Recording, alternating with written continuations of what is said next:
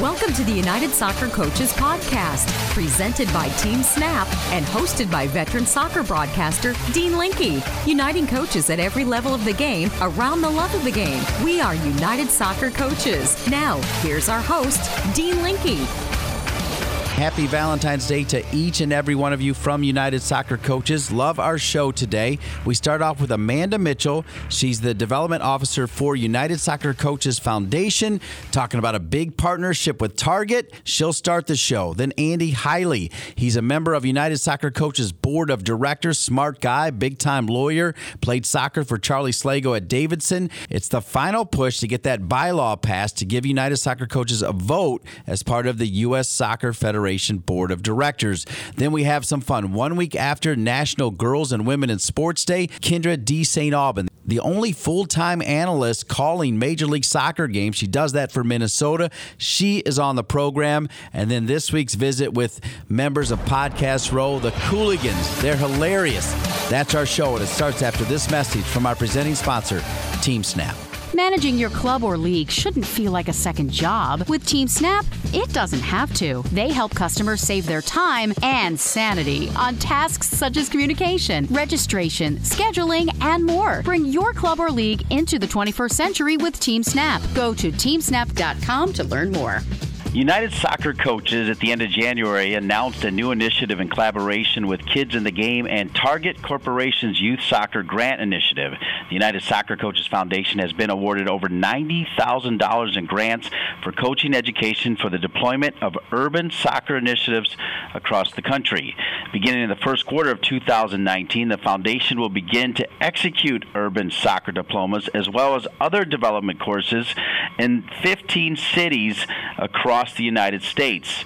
Now, coaches who attend the Urban Soccer Diploma will learn best practices in youth development and soccer with a special emphasis on training in non traditional settings. Each coach who attends these target funded courses will have the opportunity to support United Soccer Coaches' commitment to culture, an initiative by coaches for coaches to build a unique, positive soccer playing culture in America. And here to talk about all of that is United Soccer Coaches Development Officer Amanda Mitchell. Amanda, thanks for uh, being on the program. Dean, happy to be back. Yeah, I love spending time with you. And let's start with just kind of some general history of this project. Yeah, you know, this uh, project really kicked off um, about a month after I joined United Soccer Coaches.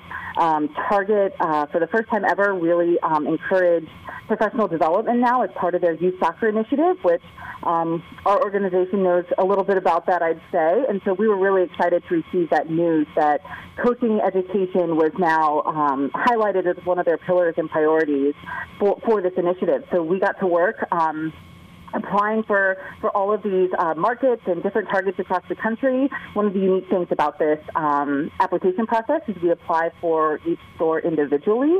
Um, so when we say we received over $90,000, that's over 90 applications that we completed. Um, so that was a really fun uh, process. Uh, again, happened the month of June, right after I started. And so then, then we played the waiting game in terms of just waiting to hear back to see whether or not targeting kids in the game saw saw the story we were trying to tell and the impact that we wanted to create. And so about middle of December, I got the really exciting phone call that every single one of our applications had been approved. Um, so then becomes the daunting task of now we have to follow through with what we said in those those grant applications. And so now we're into the execution phase um, of what we're going to pull off for the next year. And so now we have through December 31st um, to own up to what we to what we put in those grant applications, and we've kicked off kind of the announcement phase within this first quarter, and now we're moving into the into the execution phase and really launching these courses and getting education out there to coaches that that are that are hungry for it and wanting to better their their education. I already said there's going to be 15 communities, but I didn't say them. So what communities are going to be involved with this initiative, Amanda? Yeah, so we really hope that we um, did a great job in this kind of beta project of, of getting communities that represent um, multiple areas of the country. So, in no particular order, we'll have the Kansas City metro area, both KCMO and KCK, uh, New York, the New York City area, uh, Atlanta, Georgia, Cincinnati, Ohio, the Hartford, Connecticut area, as well as Denver, Colorado, Indianapolis, Indiana, Detroit, Michigan, San Francisco, which is kind of unique, and we'll also be targeting Oakland and Berkeley. So those three will be having three um, execution plans separately. Providence, Rhode Island, Seattle, Washington, and Boston, Massachusetts. uh, one of the biggest questions I've gotten from folks that are not from these metros is how they can get their community involved. And so what we're really trying to do is this is kind of our beta year in terms of our partnership with our funding partner Target and then as well as Kids in the Game. And we want to show just some really impactful success with these communities and hopefully then for the 2020 year we can expand to two additional markets in addition to these. So if you're from those markets, and are excited about wanting to bring coaching education to your community, please reach out to me. Um, again, we're right now in the phase of getting local boots on the ground partners to host these courses. And we have, starting with four co- courses that we're really trying to execute, and you kind of alluded to some of them, with that being our urban soccer diploma, our 4v4 training, our 7v7 and 9v9, as well as then the 11v11. And really the only caveats to these trainings are it needs to be free for anyone who attends we're really trying to target coaches who are serving in inner city and urban um, underserved communities, and that's that's really it. That's the caveat. So if they feel like they're an organization or a coach that really wants to be a part of this, then they just need to reach out to me, and we'll get them we'll get them in the pipeline. How do coaches and clubs get involved? Really it's just reaching out to, to us via my email. Um, all of this information that we're kind of going over is on the foundation page of the website, which is at www.unitedsoccercoaches.org backslash donate. Um, there it relists the cities, talks about how to reach out and get involved really it's an email to me to start the process. We're trying to keep it super easy. Pretty much they reach out and say, hey, I'd love to be involved. Either their club um, is wanting to be involved or maybe they're a coach that also says, you know, my club, we, we have an education pipeline already, but I also volunteer with a nonprofit in the area, Boys and Girls Club, um, a YMCA, and you know we know that those organizations really um, need resources as well. Again, then we just start the conversation and get them in the execution pipeline.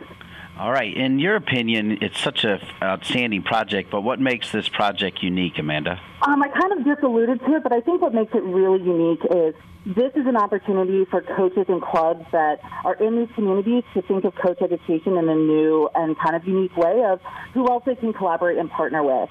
Um, again, this, these courses are going to be free to anyone who wants to attend, again, with priority being given to coaches serving urban areas. But how does that next layer look of maybe it is a nonprofit like a YMCA or a Boys and Girls Club or an independent nonprofit in their community that's, that's kind of doing some of those boots on the ground work and some of those underserved, either high risk, high crime um, neighborhoods and how we can get coaches to kind of understand that landscape a little bit while also providing resources to those kind of outlets. Um, so again, the big thing I think that's unique is we're kind of taking the word coach or club and kind of reminding folks that that can be outside of you know what might traditionally be in someone's head. There are some great nonprofits out there that are doing some really great impactful work and using soccer as a part of that. Maybe it's a school district that's using soccer as a way for physical education in an after-school program we want to then also provide this resource to those organizations as well. So we really are kind of looking at this as a community collaborative program and not just, you know, Soccer Club A wants to do education. It's how can we really make this a community impact piece?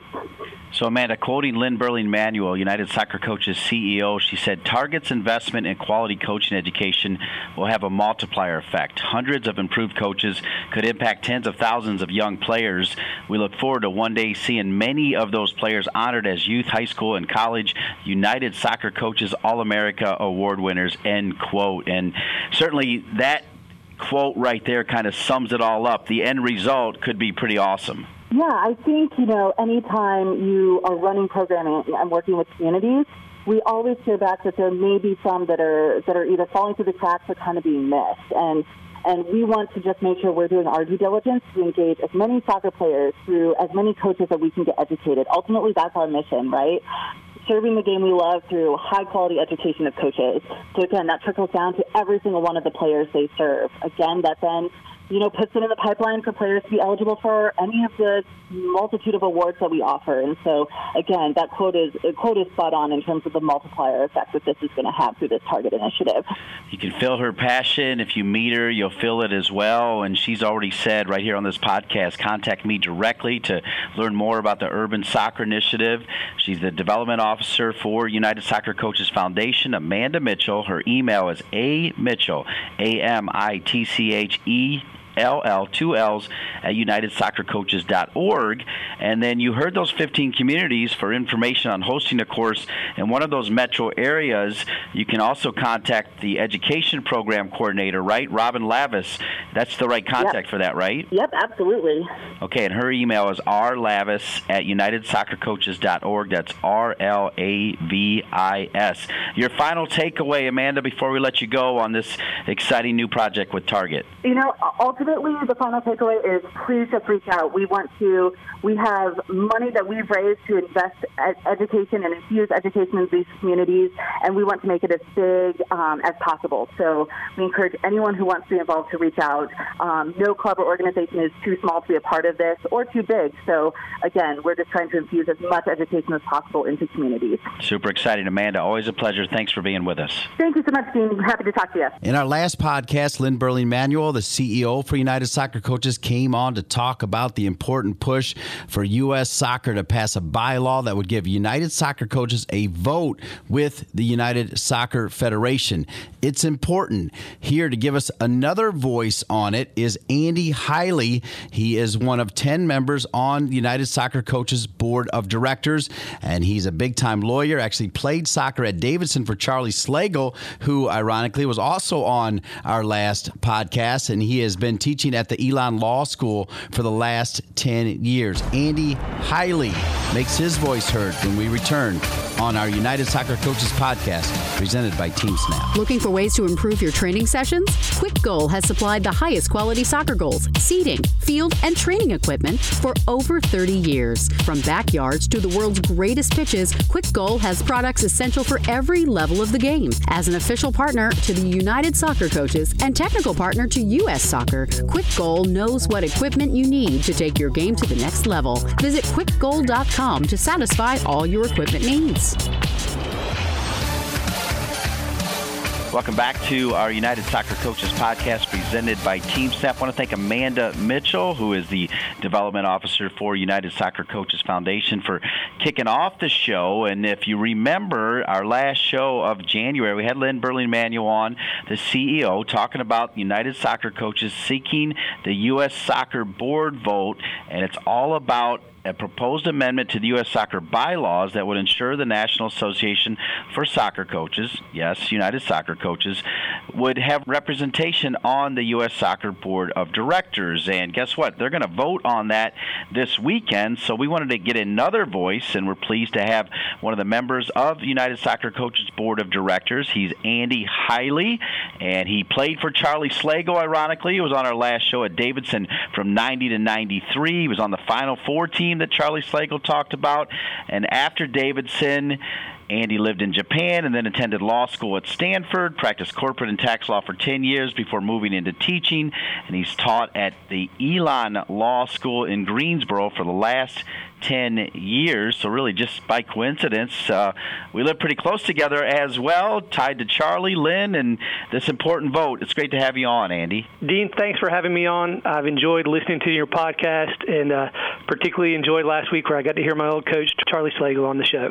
Yeah, you heard Charlie, then you also heard Lynn talking about uh, what's going on. This is a big weekend, so from your lips to our ears, get us caught up on how you think it's going to shake out. Well, uh, as most things in life, it's never as easy as you hope. What we're asking for here is an amendment to the bylaws for U.S. soccer to allow the United Soccer Coaches Association to, to vote on a board member, as Lynn explained on your last show. Making the change is pretty easy from a technical perspective, but anytime you change the power structure of an organization, there are those who are going to potentially win and those who are going to lose.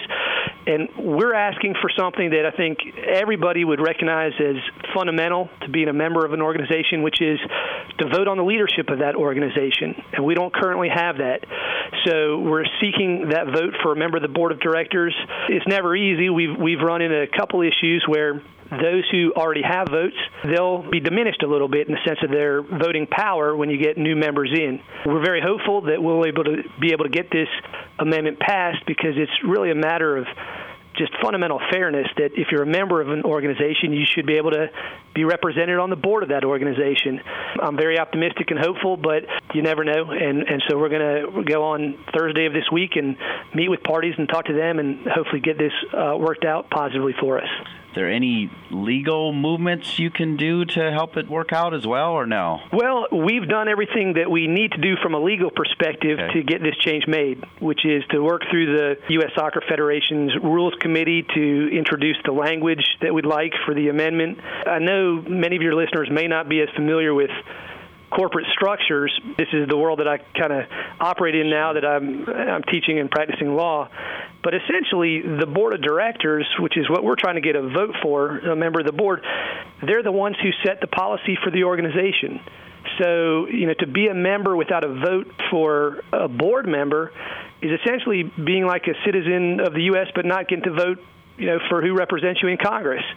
And so uh, we've done all we need to do from a legal perspective. At this point, it's really just working with the parties to try to get everybody comfortable that they're still going to have a, a, say in electing a board representative, and this just expands the vote to give us and the one other member who doesn't have a, a voice right now, the uh, United States Armed Forces Sports Council, a vote for the board of directors. All right. Well, let's uh, educate even further just with our organization, United Soccer Coaches Board of Directors. How many people are on that, and what would you say the general momentum is as you looked around the table or on the calls or whatever, as you know, you guys uh, collectively decided to push for this? Well, there are 10 members of the United Soccer Coaches Board of Directors.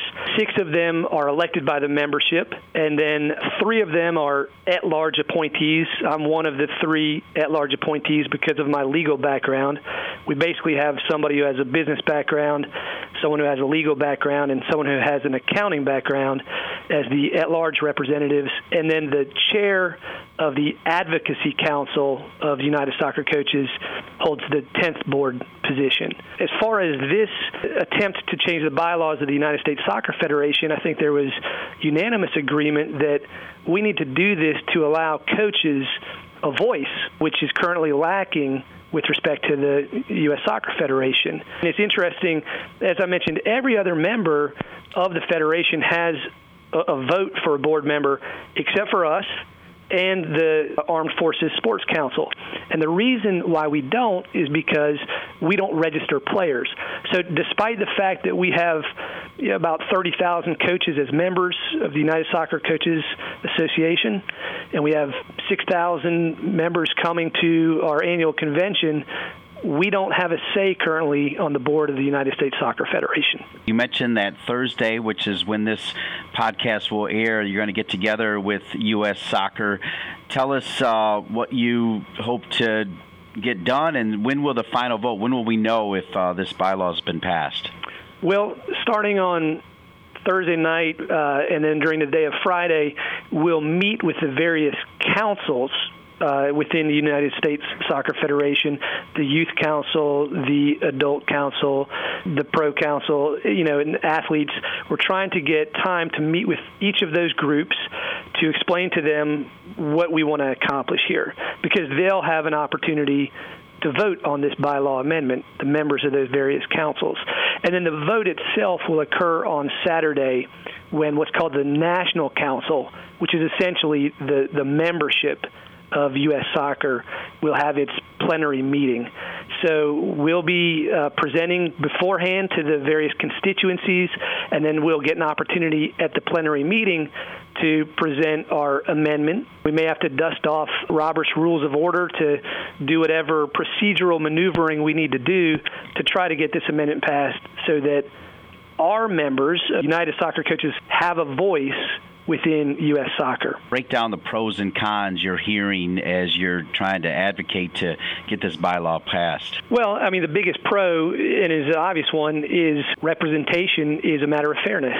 And I think everybody recognizes that. I mean, that's a fundamental pillar of our our political system within the U.S., and it's also a pillar of our, our corporate law system, which this falls under. And the the cons, I guess, are again those members who already have a vote within the group where where we reside. We're what's called a organization member.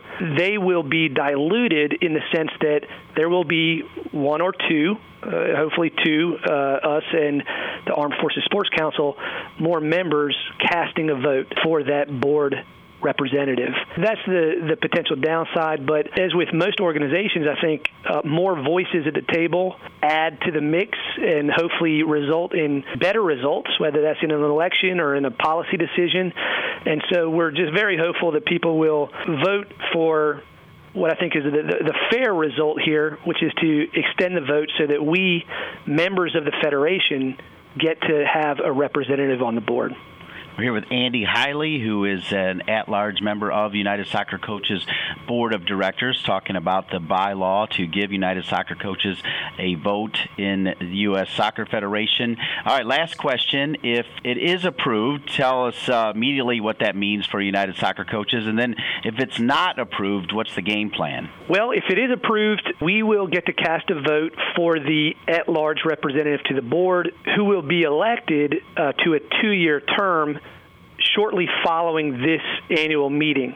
Okay, so if we don't get this approved, then we won't have a vote, and so for at least two more years, we won't have had the opportunity to help elect whoever the representative is for our category of member to the U.S. Soccer Federation. If that occurs, you know, I expect it will come back and try to do this again because uh, once more, we think it's just a matter of fundamental fairness that if you're a member of an organization, you should have an opportunity to vote for the leaders of that organization.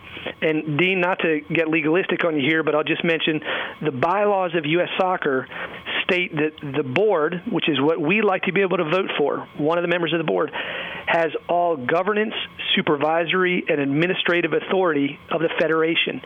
So currently, those soccer coaches who we represent don't have a say in the governance, supervision, and administration of the Federation unless we can get this changed. So that's why we're working on it.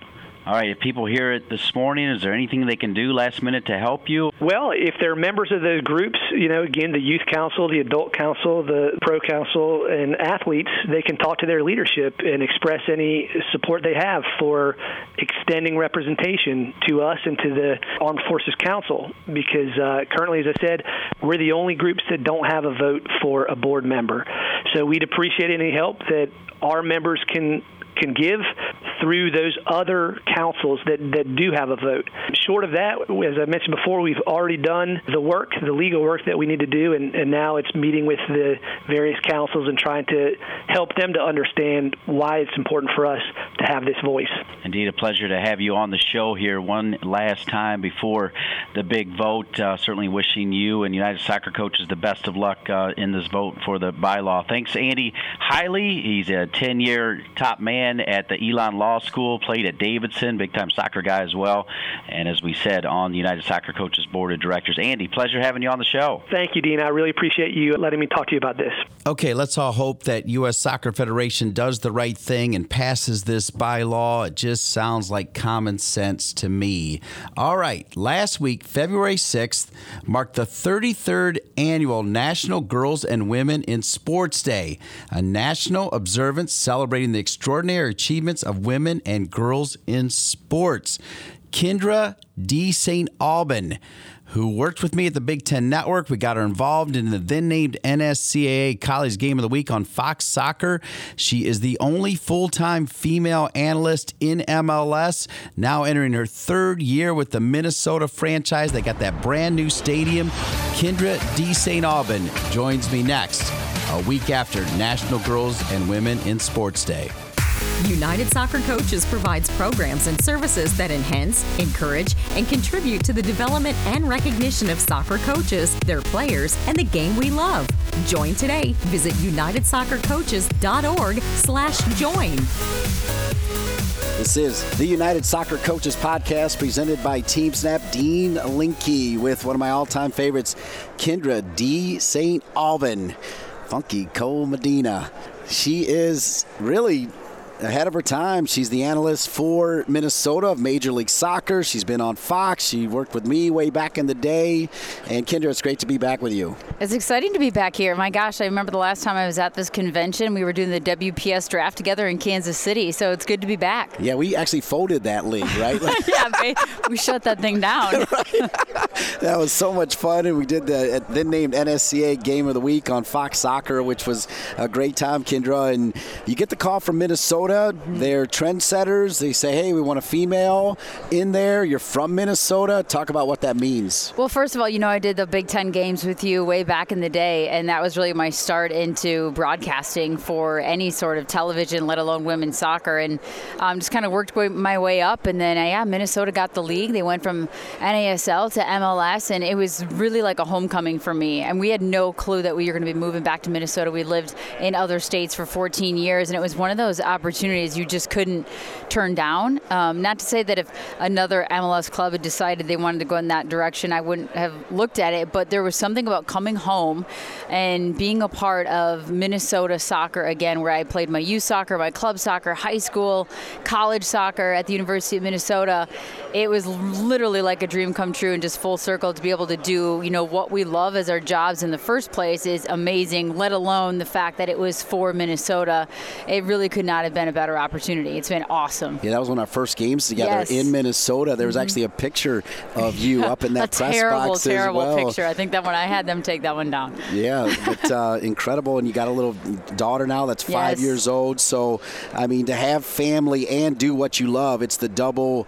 I mean, that's the double whammy. That's awesome, right? It is. It is. And it was interesting coming back. I mean, you know, dealing with Manny Lagos and Amos Magee and all these people that played for the Minnesota Thunder and are just soccer legends in the state. And then now they're part of the club. So it's really cool because I go to every kind of function and charity event in Minnesota that's related to soccer or the Sana Foundation or whatever. And it's like a homecoming, you know, where you just see people that I played with or my husband played with um, in Minnesota as well. So it's been really cool to see that kind of transition in Minnesota soccer from way back in the days, even the strikers and the kicks, now to see Minnesota in MLS. Well, you do a great job. I mean, you've got a big personality. And what has been like, what was the toughest part early on when people said, wait, you got a woman doing this? Mm-hmm. What's that all about? Well, you know, I think it, being in the sports industry as a woman in general for so long, I was a reporter for ESPN Radio covering, you know, Major League Sure. Baseball and NFL and NBA and all those things. So you develop kind of not a thick skin, but a certain um, feel for being in, in a male dominated environment and a male dominated industry.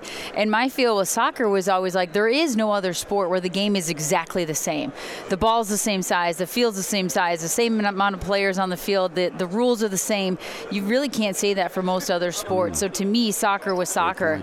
And it was like, yeah, the, the, the men's game may be a little faster paced, but it doesn't, you know, my brain works as fast as anybody else's, so I can break it down just the same. So fortunately for me, I have a huge support um, around me. Everybody in, in my career, every step of the way, has been supportive of, of what I've been able to do. Of course, you always have critics out there and people that are helping you along the way get better um, and some good mentors too. So um, I haven't had a lot of pushback, you know, and I think the, the people that pushed back on it weren't pushing back because I was a woman doing a man's game. It was more just like they may not w- like the way you call a game, Mm-hmm. which that happens to all of us, what, no matter what you're playing. There aren't going to be people that like your style for Yeah. everything. Sure. So um, you just kind of roll with the punches and, and go with it. And, um, you know, it's been a blast. I, I literally have no complaints, and I've gotten to work with some really great people. And it even brings out more of that great Minnesota accent that I love so Every much, Every once right? in a while, tag and bag and reg that yeah, you like I love to it. rip on. It. Great for. people in Minnesota, right? I Yes, mean, yes. phenomenal people. Well, you've been there a lot, so yeah, you know. it makes it better. And now you got the new stadium; it's going to be red Oof, hot. It's going to be awesome. I mean, you've got to make a trip over there. Maybe for the Gold Cup game, you know, June 18th, we got the CONCACAF, the Gold Cup game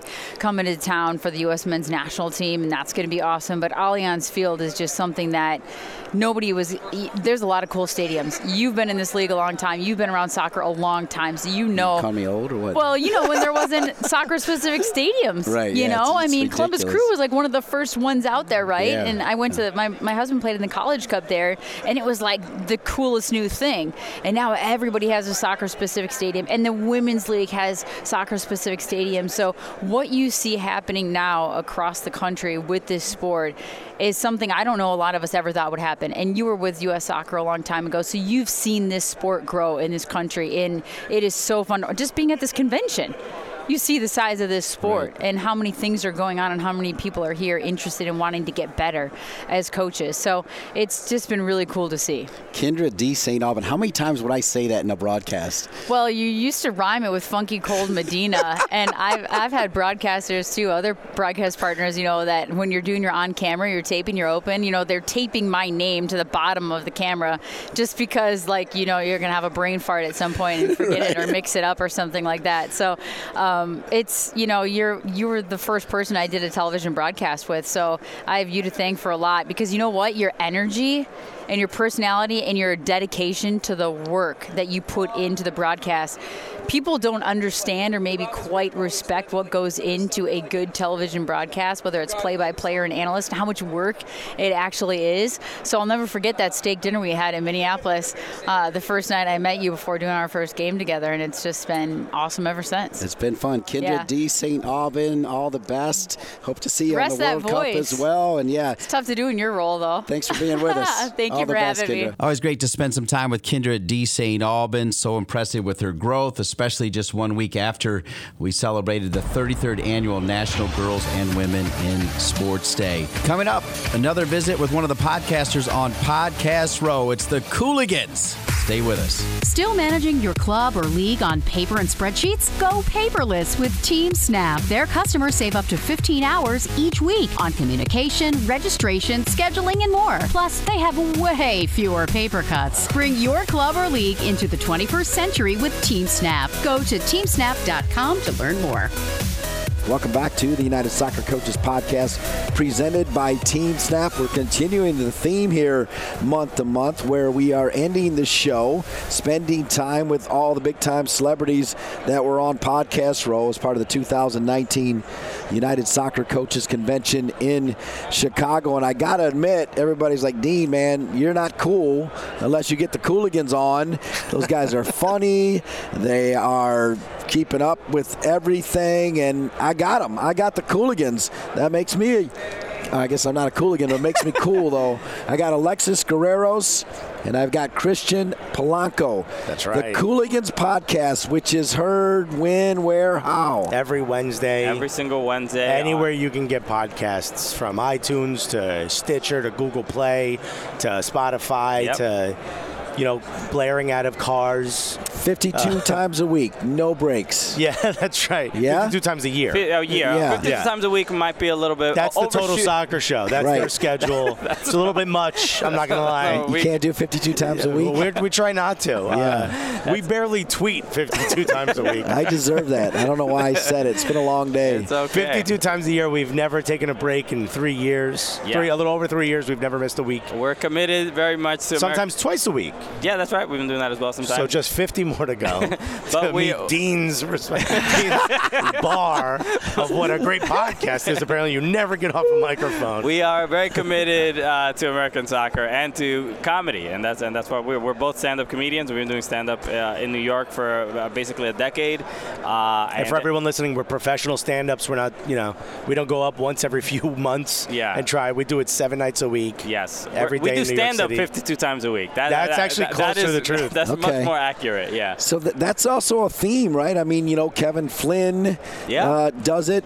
Yeah. These maniacs over here got mm-hmm. the comedy thing going on as well, and then the Cooligans. Does that just mean like most comedians are like soccer geeks, or what's going on? no, all. you literally have spoken to, to all four. no, that's it. No one else is into soccer, and I know because we bring it up all Will the time. Will Ferrell likes rooms. soccer though. No, he likes owning soccer teams. A little different. he made a movie about it, and then he decided to buy a team. And to be honest, I would rather own a soccer team than do stand-up comedy. or or a podcast. Or uh, I'd rather be like, Will Ferrell. Yeah, yeah that, would be nice. Actually, Will Ferrell's not a comic. He doesn't do stand-up, so he's a really funny dude. He's a comedic yeah. actor. Yeah, he's a comedic actor. So there it is. If you choose stand-up, you'll never make enough money to buy a team. yeah. But if you go act, you can own a team. So well, actually, kids, if you're listening and soccer doesn't work out for you, I know we're all about dropping names, but I actually I ran into Mia Hamm in Manhattan Beach last week week, and I didn't even know Manhattan had a beach. That's amazing. Yeah, I know. I know. And you're from New York. Yeah. How did you not know that? And Mia said that Will Ferrell, by the way, is a massive soccer fan. His kids play, Yeah, yeah. and he's super funny, just like you guys. Yeah, he's you a big know, but- Chelsea fan. Yeah, Yeah. yeah, So he's all in and loving it. But you're right. I mean, to be an owner is is pretty cool. Okay, come on, man. level. Tell the story. All of a sudden, man, we're funny. We're doing this. Let's do a soccer podcast called The Cooligans. How did it happen? You literally just told the story. That's awesome. it's, it's actually not dissimilar from what you said. Yeah, we were both doing stand up and we knew of each other at first, and then we've both been doing stand up for nine years in the same scene, so we know we knew each other. We both had different podcasts, and we knew that there was like this mutual love of soccer, so we would always talk soccer. And when NYCFC started, I decided to buy season tickets, and I reached out to him and said, "Hey, I'm getting season tickets to this thing. It's not that expensive. I don't know if you want to come." He did, and we stood next to each other and we joked around, and probably maybe four or five games in, we were like, "Hey, wait a minute." we're stand-up comics. We love soccer. And at that point, we didn't know that Kevin Flynn's podcast and and uh, and Mike Madge's podcast existed. So we were like, why don't we do this? I was no comics are talking about soccer. Let's do it. and uh, and then we, we started researching and finding other podcasts, and we realized there's not that many Latinos talking about soccer. Yeah. There's not that many dudes from New York talking soccer. There's not that many. He's Dominican. I'm Cuban. Those are two countries that don't even play soccer. I go, you're de- definitely not going to find a Cuban and a Dominican Right. talking soccer. Never mind together. Yeah. And then once you put that all together, I'm like, wow, that really separates us from everyone else. And we love doing podcasts, so we decided to start Cooligans. Christian hated the name. I loved it. It was my idea for the name. and he hated it so much he started to like it right away. I think when people first hear the name, they're like, "This is too stupid to support." Yeah. And then when they actually hear us, they're like, "Oh, you know, it's just something. It's something that grows on you." Yeah. And it's just like it's silly enough and and not serious enough yeah. to, to be like, okay, cool. I can make this part of this. I can add this to the lexicon, and I'm- Right. I'm okay saying it. And the D- Dominican Cuban thing, it feels a little bit like an SNL skit as well, you know. So Yeah, well, yeah. Well, there, there, there was a, a very we, there was a contentious moment just a couple uh, a couple weeks ago because Cuba and the Dominican Rep- Republic were playing in a, in a Concacaf Nations League match, Okay. and we called it the Cooligans Classico, right? Yeah. Because I mean, it's, it's the biggest that's game. what I would call it. and the fans went nuts. so Like, people our and- fans are like paid attention to this game that no one even in those two countries Yes, are watching. I- Right. and Yeah. our, our fans are not majority Cuban and Dominican. Trust me, right? No. So, uh, and and they had they, they were fine. They were interested in this game uh, that's taking place in the Caribbean uh, with two countries that are not particularly good at the sport, but because of us, they were emotionally invested. So just for the bragging rights, because they were like, they kept telling us they wanted to watch the game to see who wins, because then they they kind of felt like we can't wait to hear what the Cooligans are going to say about this game. So it was just like this whole lead up to this game that no one else cared about. I bet you whoever's tracking the data over at the Concacaf Champions League website that showed the game were like, wow, what a weird spike for this game. all about you guys, man. I love that. All comedians like kind of like to pick sort of one thing that they like to, for lack of a better word, pick on, you know, or kind of angle for. How about you guys? Is there something you I mean, guys? I, I can answer for Alexis his weight. He makes fun of his weight. I do. I, well, well, I I mean, think you look great, by the Thank way. Thank you very much. Uh, all right, we go. We're coming back on this podcast quite a bit. Dean, baby, he builds you up. We knock you down. He builds you up. Um, I think it's uh, you know we we joke ar- as comics. We joke about ourselves a lot. I think that's the big thing. But I don't think anyone ever has made fun of soccer while loving it. You know what I mean? Like you like the way you would pick on your best friend. That's how we joke about soccer, and I think it's it sets us apart because traditionally comedians would make fun of soccer as being a sport that isn't cool or no one cares about or it's not the NFL. And we felt so differently that we were like, what if we joked about it from the inside the way the fans do? You know, at a bar, you know, make fun of your team that's losing, or you you you know you joke about this thing that happened. No one was doing that. I think a lot of people that start soccer podcasts specifically for leagues or teams want to sort of on their way to being a journalist almost or carry themselves that way because for so long that media didn't exist for for American soccer. Yeah. And we were like there's no one being silly. Mm-hmm. Let's be silly. Yeah, And we know what we're talking about. We know how to break down formations. Someone even said that to us last night. Well, you guys really know what you're talking about, though. And we're like, why is that such a surprise? Yeah, yeah, yeah. Why do you keep saying it that way? You yeah. know? we- what about you? What's your What's your go-to? I mean, for me, I, j- as a comedian in general, I'm I don't know. I, I'm very self-deprecating. I, I Yeah. that, that's where I, I can't take myself too seriously ever. So Right. that is uh, that that's just how I operate in life. That isn't even just like a Yeah. uh, uh you know uh, I always, I've never been in a fight, right? And I tell myself like, I, it's mainly because he would I, kill the guy. I would kill, I, Yeah. because of my threats that I make. yeah. No, because you guys can't hear him, but I'm like, can't I see need, him. I need you to desperately like me so you don't beat me up. That's Right. really my main focus in life. So anything uh, that leans towards uh, uh, being self-deprecating, being silly, that's that's where I go. And I think I think that's the important thing about our podcast is you can hear it immediately. It's not like a show that you have to watch the beginning of to get. As soon as you listen to any episode, even some of our fans that picked us up recently said they went back and listened to the first episodes. It, it's like you guys already knew who you were. Yeah. If you listen to the show, you realize we don't take ourselves that seriously.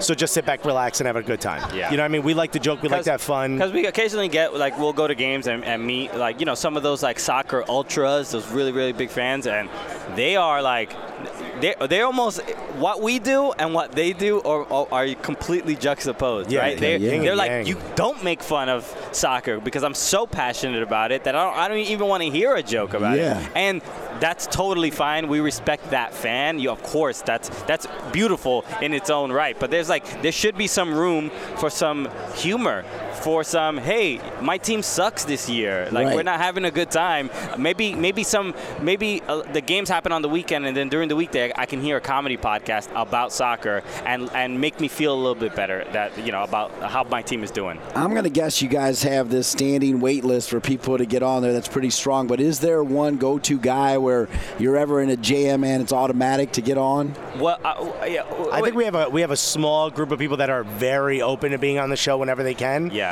I would say Jimmy Conrad is one of the first ones mm-hmm. to jump on our show, and he's become like a good friend and almost like a Yeah. like a podcast or like a like a soccer media spiritual leader to us. Yeah. because he's kind of adjacent to a lot. You know, he doesn't get invited to all the events anymore, and that's Yeah. us too. You know, we say some things sometimes that people are like, "Wait a minute," Yeah. you know, and he's one of the ones. Alexi Lalas is a, is a big fan also, of the show. uh, Paul Tenorio from the Yeah, Athletic, yeah. just like like, and I've there's a, called games with Paul before. and yeah. Paul- Yeah. So I- when we need someone who knows what they're talking about, we bring on Paul. Yeah, we, we need these people for the credibility because people will not trust us and our soccer opinions. The finger waving. What's the biggest finger waving thing you guys have done? I don't think we could say that on this podcast. You can that, come that- close. That was frowned upon. I mean, look, so occasionally. I think it's being opinionated more than I- anything. Yeah, I think the idea of of having comedians in this soccer space can rub people a, a- the wrong way. One, because I think uh, people are not used to it, and then two, they think we're going to make fun of them or, uh, or or be or roast them a little too harshly. So I think when we kind of go off and, and and go on, uh, you know, Alexis Guerrero's, I, I created this thing called uh, Guerrerants. So whenever he 'cause Sure. he goes off, Love that, and yeah. and you know, like we did a thing. Uh, so Liam Ridgewell from the Portland Timbers, who just left the Portland Timbers. I don't know what team he's going to go to next, but he was uh, on a show in England called Soccer AM, uh, and while he was there, he was kind of mocking. well, no, one of the guys mocked One of the guys mocked the idea of the playoffs. MLS playoffs and like uh, and, Okay. and no no relegation. Right. All, all you know, no managers ever get sacked, right? If, if there's no relegation. Uh, and Liam Ridgewell didn't really like he he's representing American soccer in that space at that at that time. He could speak a little bit positively, or at least It was like the cool kids allowed one of the nerdy kids to sit at their table, and they started making fun of this guy's old friends or the, the nerds, and he was like, "Yeah, they're stupid, right?" It's kind of what he did. Yeah, he, he didn't. Not that you have to defend American soccer, but dude. S- Stand up a little bit for what you are. Make fun of them a little bit. yeah. You know, carry yourself with a little bit of class. And you're representing our league, Yeah. the team that puts money in your pocket. Right, And yeah. you're not saying anything. You're like, yeah, it's dumb, right? No, Yeah. You guys laugh- are right. Just laughing Yeah. along with him, and it's like, oh, well, that's not the best representation. It's like, and that's like what Which is how he would have said it. I went on a 20 minute yelling directly into a camera Okay. rant, and I text him, I'm furious, because it happened the night before the show that we recorded. I said, I'm furious. I'm going in. Right. And I just texted him, like, I want you to know I'm going in. I'm probably going to go for about 10 minutes. I got a lot to say. And when I get there, we have this uh, big live wall behind us, and we have a three camera setup. We recorded a studio with Cumulus Media, OG Podcast Network. So we get there. I didn't realize it. He switched the tile. He goes, Wait, Alexis, so before we talk about this, look back. And it says Guerrero rant. And it's like a picture of me, like angry. it was perfect. I laughed, and it, Spot it got, on. It got me a little less us angry so that it was funnier than angry. Yeah. For the uh, for the for the rant, but it was a good time. So that's probably the biggest one where we heard it from a lot of people we didn't know listen to the show. I love it. Love yeah, it. because we get we get a lot of the kind of like Euro snobs, which I understand. You may not say you may not like American soccer, you may not like MLS, USL, whatever, uh, and and you you prefer Premier League or just European soccer in general. Like you, you, how how much do you need to harp about how how European soccer is better? Like we all know it is. Like, Yeah. That's not what we're doing here. We're trying to like grow something uh, organic and, and very real, and, and we see it every time. Like even with uh, when a new expansion team com- comes into MLS, or, or or when there's a new USL team or something. Like the fan base, what it takes to be an American soccer fan, especially for a new team. Like we meet these people, I'm like. This is incredible. Your level of commitment, your level of passion to this is like we want to treat that with respect and not Yeah. just t- talk about how how crap the soccer is. And like that's just a waste of time. I or, love it. You know, for us, I think this is the most important thing. Is like, look, it may not be the level that you're used to if you've only ever watched Liverpool games for the last few years.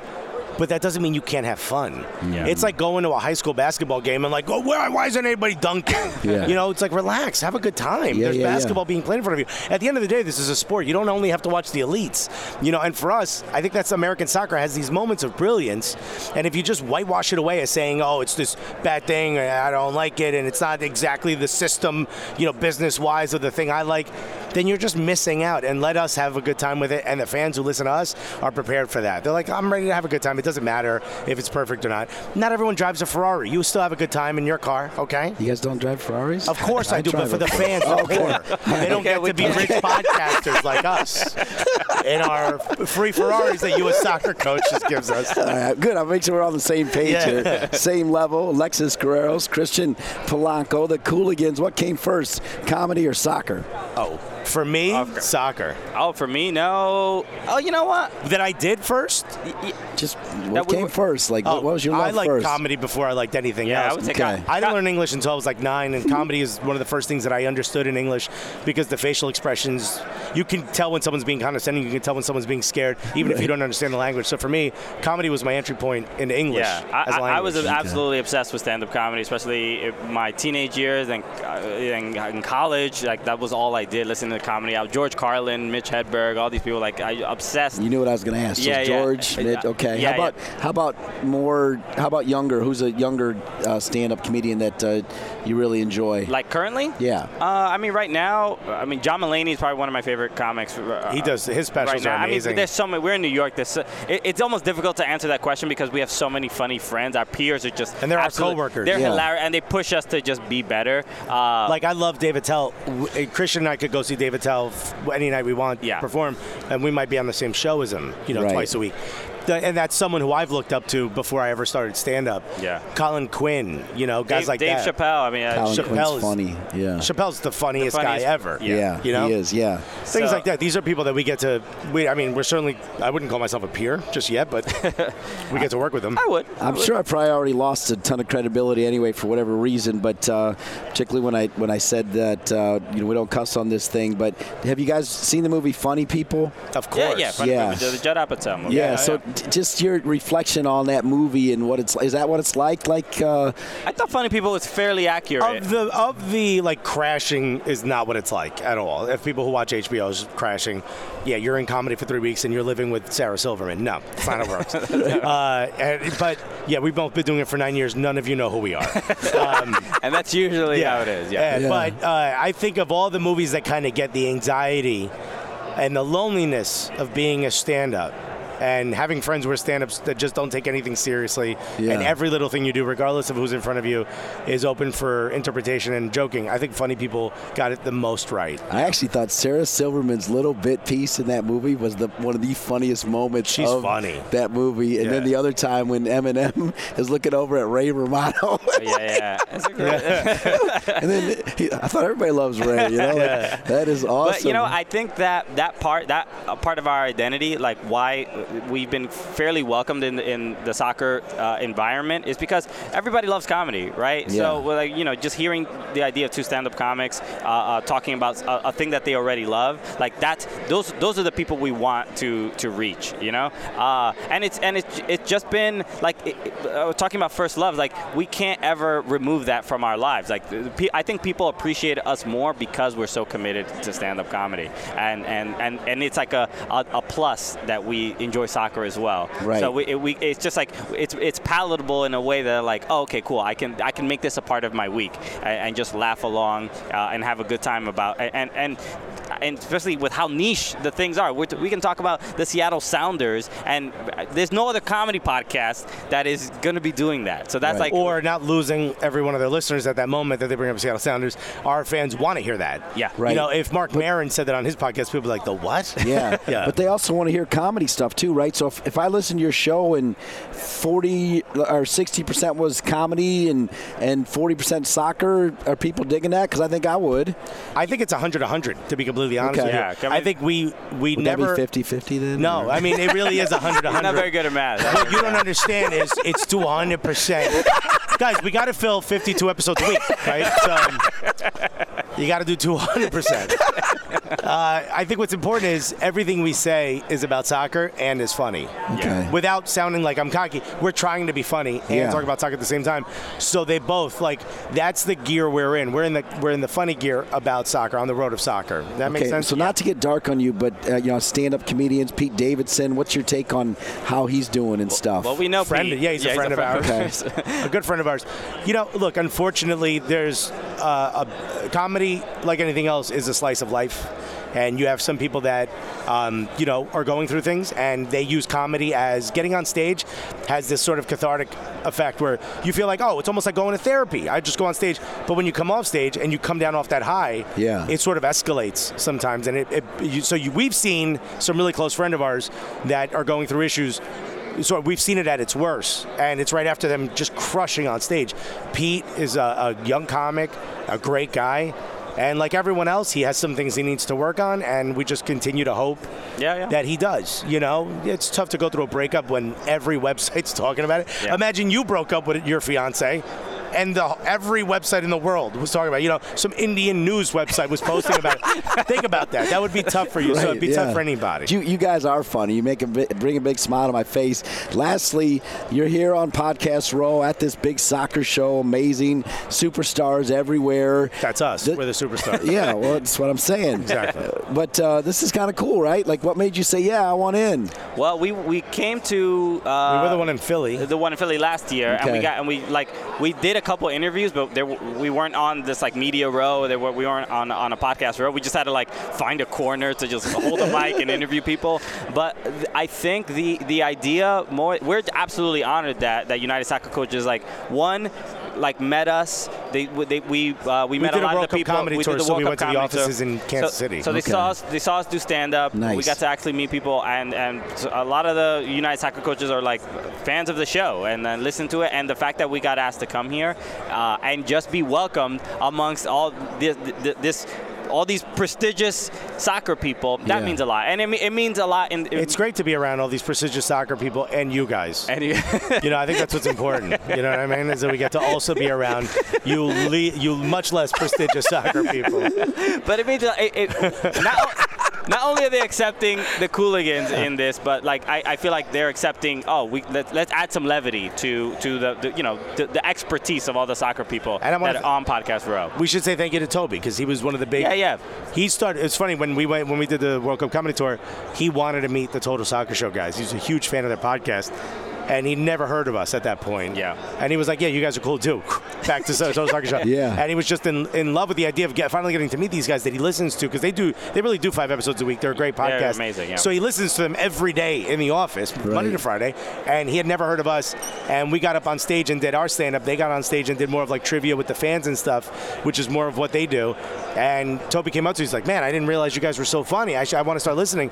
And now he's a big fan of ours. Yeah. And a lot of the folks over at the U.S. Soccer Coaches Federation, they'll tweet at us things we've said on the show, or they'll do callbacks to things we said on previous shows, so we know world. everyone's listening, and to give us a chance to come out here and, and to get to interview and be a part of this event, it's great, absolutely great. Well, I'm a fan too now. I mean, I love this. So I want to know how I can follow you, which means everybody listening to my show can also follow you guys. So besides the fact that you've got the Cooligans podcast that is 52 times a day, I'm going to a day now. Yeah.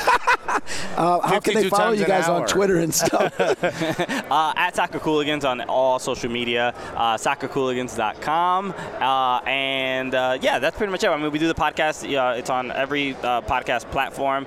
Uh, every Wednesday, we occasionally do a second episode a week. Uh, and, and yeah, please follow us. We do have, uh, we have we have fun on Instagram, a bunch of jokes there. Our Twitter is the most like, that's where, that's the community. That's where the big engagement there. Engage- Yeah. Everybody, we uh, we tweet something and then like and, and go ahead and promote you guys individually as well. Sure, Like, I'm yeah. at Chris Polanco on Twitter, uh, and I'm at not Alexis, N O T A L E X I S. Yeah, and- And if you're a fan of the show and you're listening and you want to support us, we have something called Gully Squad, which is you know a group of fans that are really big, big, big fans of ours. They can go on our website and join that, and subscribe to our to the network, and help us out a little bit, you know, and to, so we could do more things like this. We could fly out to your city and do a show Yeah. like we did for the World Cup Comedy Tour. That's awesome. You guys definitely bring a big smile to my face, so I Thank you so appreciate much. it. Thanks so much, Good to man. see Dude, you. this was a blast. All right. Thank you so much. United Soccer Coaches Podcast presented by Team Snap. And Never wonder who will show up again. no, Team Snap. No cuss words either. Yeah. How about that? good. Not too and bad.